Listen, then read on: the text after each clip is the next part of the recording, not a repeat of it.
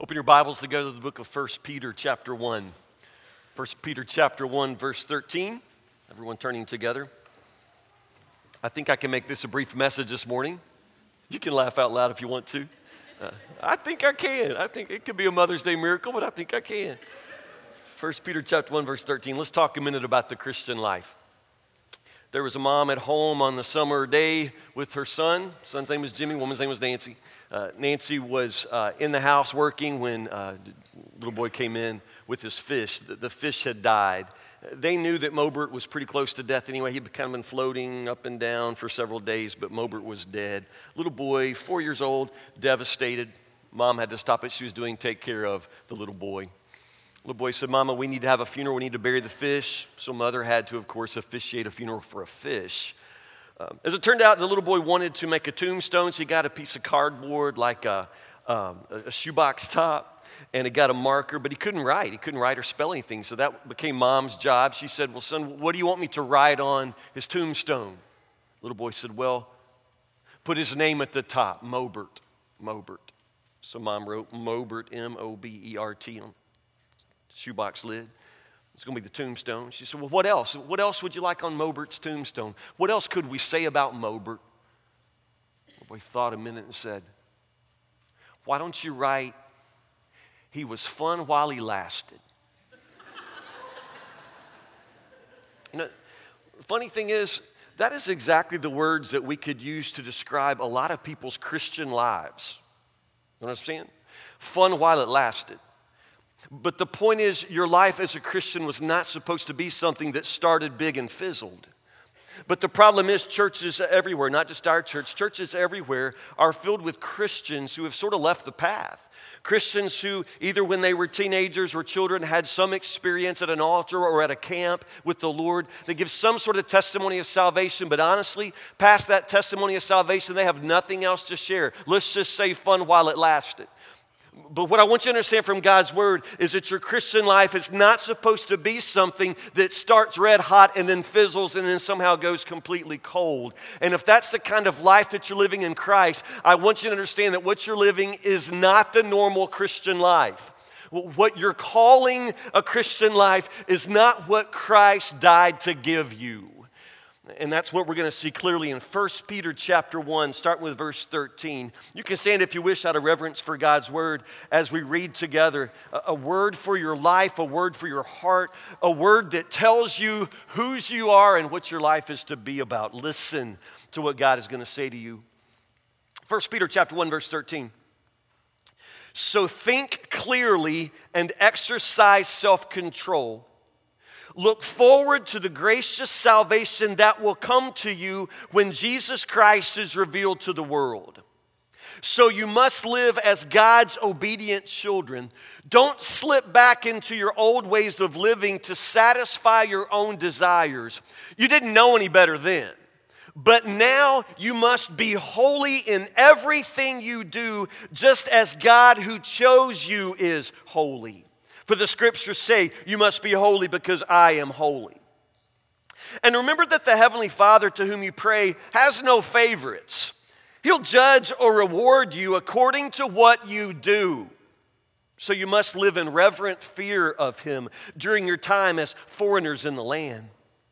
For you know that God paid a ransom to save you. Listen, you know that God paid a ransom to save you from the empty life that you inherited from your ancestors. And the ransom he paid was not mere gold or silver, it was the precious blood of Christ, the sinless, spotless Lamb of God.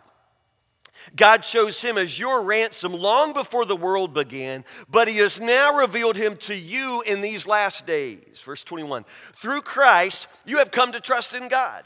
And you have placed your faith and hope in God because He raised Christ from the dead and gave Him great glory. You were cleansed from your sins when you obeyed the truth. So now you must show sincere love to each other as brothers and sisters. Love each other deeply with all your heart. If you have been born again, but not to a life that will quickly end. Your new life will last forever because it comes from the eternal living Word of God, as the scriptures say. People are like grass, their beauty is like a flower in the field. The grass withers, the flower fades, but the Word of the Lord remains forever. And that word is the good news that was preached to you. So get rid of all evil behavior be done with all deceit, hypocrisy, jealousy, and all unkind speech. Like newborn babies, you must crave pure spiritual milk so that you will grow into a full experience of salvation. Cry out for this nourishment now that you have had a, a taste of the Lord's kindness. Take your seats. Turn back, look at verse 18 with me. Verse 18. Keep your Bible open. I was reading this week actually an article about the biggest ripoffs of our time. The biggest ripoffs. How many of you really like to get what you pay for? How many would you say that? I really like a good deal. I like to know that I'm getting what, what I'm paying for. Well, apparently, we're not always getting what we pay for, and there's a long list of the biggest ripoffs. You'll be kind of surprised what makes the list, though. Uh, one of the things on the list all you can eat buffets. Okay. How many of you like a good all you can eat buffet? Okay. Rip off, rip off. Yeah. Why is it a ripoff? It's a ripoff because the average person pays for at least twice. You're paying for at least twice the food that you will ever eat. The restaurants know this, they appreciate that, and that's why they continue to run an all you can eat buffet. They're making a killing off of that because you're never going to eat as much as you pay. It's a ripoff. But how many of you say it's, it's worth it to me? Go ahead. Yeah, I know, I know you, I know you. Yeah, it's still worth it to you. Other things on the list? Text messages. Text messages. Now, I like to text. Most of us are texting these days. Texting is a humongous, humongous ripoff. Do you understand that the cell phone carrier, that, that, that the one that has your cell phone business, you understand that it costs them less than one third of a penny it cost them almost nothing to send our text messages back and forth. This is costing them nothing, less than one third of a penny at the most.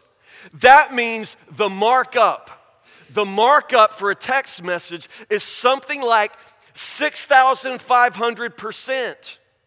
I didn't make that up. I worked hard to memorize that number. 6,500% markup. It's unbelievable. The biggest ripoff of our day and age. But how many of you say it's probably worth it? Yeah, probably worth it to some of us. Yeah, you're going to keep on texting? Yeah. The other thing on the list movie popcorn. movie popcorn made the list. Are you surprised? Yeah. Do you know how much it costs to make a little bit of popcorn? About 10 cents an ounce about 10 cents an ounce to make popcorn. At the movie, the markup is over a thousand percent. Over a thousand percent markup. But it's so good. It's just so good. How many say it's probably worth it to me? Movie popcorn? Yeah. If you had to give a kidney, you would probably still eat, still eat popcorn at the movie. Yeah. There are probably a lot of things in the world that we can say are humongous ripoffs. I would say there are lots of things for which we do not get what we pay for. But I want you to notice in Scripture what must be, honestly, the most amazing ripoff of all. It's in verse 18. Please don't miss it. You know that God paid a ransom to save you from the empty life you inherited. Let's stop right there. Your life was, say the word, empty. Your life was empty. Uh, our lives, worthless. You, you, can use that word and understand pretty much what, what he's saying. It, it's emptiness, it's, it's worthlessness, it's, it's purposelessness. And these are all the words that would describe your life. There's nothing about your life that makes you worth anything or, or makes you full of anything, although some of us would think you're full of a lot. But I'm here to tell you the scripture says it's emptiness. Emptiness describes our lives, worthlessness describes us. And honestly, that's the truest thing that anybody could say for us. Our lives are empty. Our lives are worthless. But notice what happens. You know that God paid a ransom to save you from the empty life you inherited from your ancestors. And the ransom he paid was not mere gold or silver. Notice where this text is leading. It was the precious blood of Christ, the sinless, spotless Lamb of God. Now that's amazing our empty life, our worthless life, you and me, we, we had no worth, and yet God paid an ultimate price for our lives. Let that sink in. We're empty, worthless, and yet God pays the ultimate price, not mere gold or silver. In other words, there's no way in human terms to put a value on what God paid for your life. No way in terms of dollars, gold, silver. There's no way because the price paid was the ultimate, the most precious, the most amazing thing of all. We're talking about God's own blood. Do you understand? God's blood was given to purchase my life and your life. This is the most amazing thing. How in the world could this be worth it to God? How could this not be the most colossal ripoff in the cosmos? God bought a whole world full of empty lives, worthless lives, and He paid the ultimate price. What was He thinking? What was He thinking. Here's the most amazing part of all it must be worth it to him. What was he thinking? He's thinking he loves us. He's thinking he loves us and He purchased your empty life, my empty life.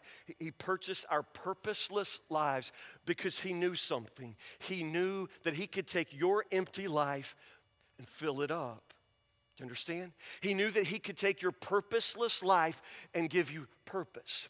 He didn't pay the ultimate price because of what we were. He paid the ultimate price because of what He knew He could make us to be. Do you understand? It's not about what we are, it's about what He's making us to be. It's about what we are becoming. And this is the important part of the scripture, and it's the important part of the Christian life. But honestly, it's the part that a lot of people must have missed somehow. The Christian life is not about being able to point back to a time in your life when you prayed some prayer. There are no magic prayers.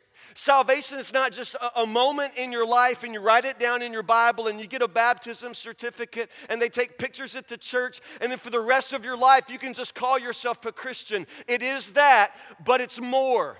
It's so much more. It is a life of transformation. It is a life of Jesus somehow getting what he paid for with your life. It's about Jesus filling you up. It's about Jesus turning you into what you were always meant to be not empty, not worthless, but his child, his son, his daughter of ultimate worth to him. Three things I want you to pull out of the scripture, and these are the three things to remember as you try to give Jesus what he paid for in your life. First, back in verse 13. So think clearly, exercise self control, look forward to the gracious salvation that will come to you when Jesus Christ is revealed to the world. Notice how Peter talks about salvation in future tense. Your salvation is still more or less in the future. It's very, very true to say that you are saved, to say that you have been saved, but it's very important for you to remember that in your life, very truly, all the best things are still yet to come.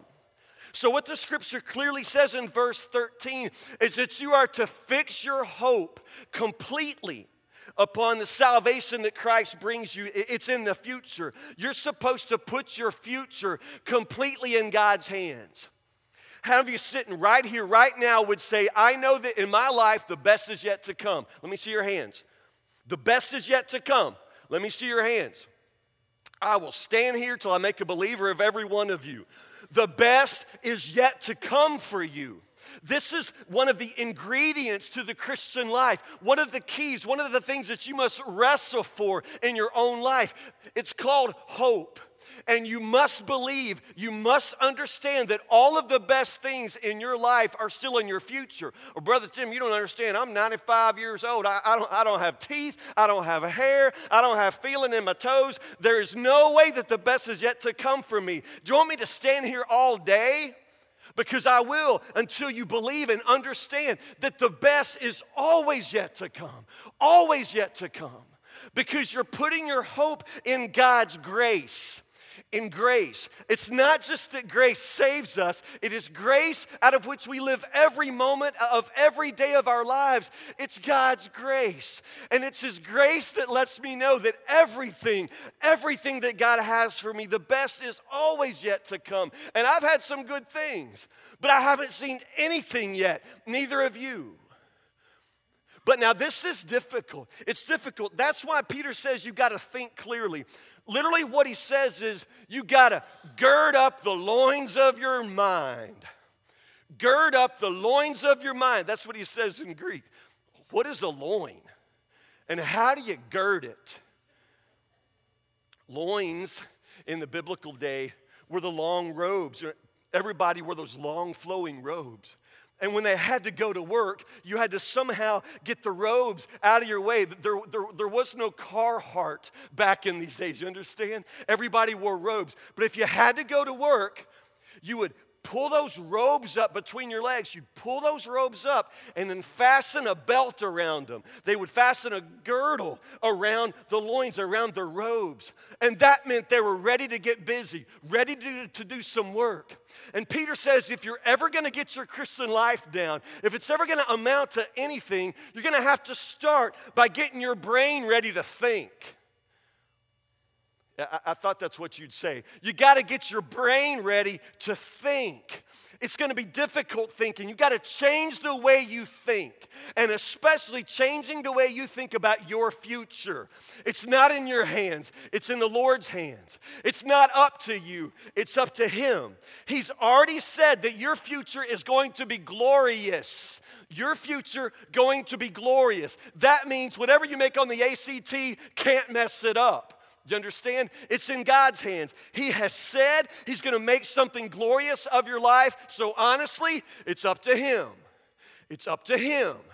You fix your hope on Him, put your future in His hands. Number two, be holy in everything you do. Really? Seriously? Be holy in everything you do. Verse 14, you must live as God's obedient children. Don't slip back into your old ways of living to satisfy your own, say the word, desires. Desires. God has already given me everything I need for holiness. Look back at chapter 1, verse 2. Peter says right at the beginning of this book that the Holy Spirit has already made you holy, already made you holy.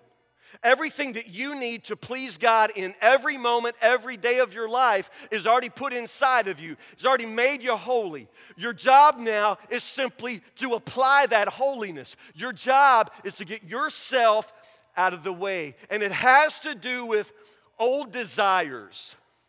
Desires. Truly, God has given me everything I need to please Him, everything I need for holiness. The problem is, I got other stuff in me too. Peter calls them desires. Man, we become Christians and we really do want to live for holiness, but all of us can say, if we're honest, we continue to have desires. I have desires in me that are not holy. I still have desires for things that are absolutely positively sinful. I have desires to do things that I preach against. You understand that? I'm just telling you the truth about me because the truth about me is also true about you. The fact that Jesus has saved me and the fact that He's given me His Holy Spirit and actually made me holy, that does not mean that I don't still have desires to be very, very unholy. I do. God help me, I do. But understand what Peter says here. Literally, in the Greek language that he writes with, when he says, Don't slip back into your old ways of living to satisfy your desires, what he literally says is, don't let your life be shaped by those desires. In other words, you're not to let those old desires determine who you become. I continue to have sinful desires every day of my life, but, but, but God help me. My aim is to make sure that those old desires do not determine who I become. I have old desires, you do too, old addictions, old sexual habits, old habits of speech and behavior, and those desires don't necessarily evaporate. What you must do, however, is not let those desires determine the person you're becoming. You can't let those desires determine the person you're going to be today. You can't let those desires shape you. You've got to let the spirit of holiness shape you. Be holy in everything you do. Be holy, God says, even as I am holy one more thing, one more very strong commandment in this scripture. Verse 17 Remember that the Heavenly Father, notice that He's called Heavenly Father. Remember that the Heavenly Father to whom you pray has no favorites. He will judge or reward you according to what you do. So you must live in reverent fear of Him. He will judge you, so you must live in fear of Him. I know that for some of us, that's a real struggle to understand.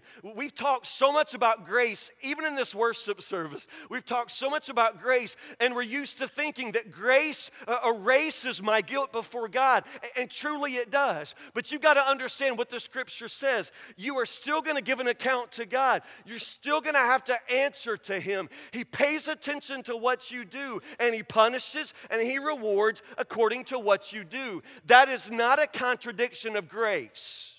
That is not a contradiction of grace.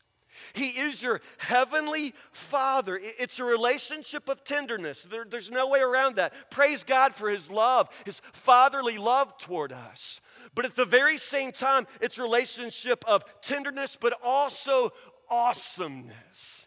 He is still God. He is still God, and I am still predominantly a worthless life that He has declared worthy by His own blood. I am still nothing without Him. And he plays no favorites, which is to say, he's to hold me accountable by the same standard he holds everybody else on earth accountable. I'm to answer to him, and you are as well. He really does pay attention to your life. There really are rewards and there really are punishments in this life and in the life to come. You are a fool if you think that you can live any way you want and you're never going to have to answer to God.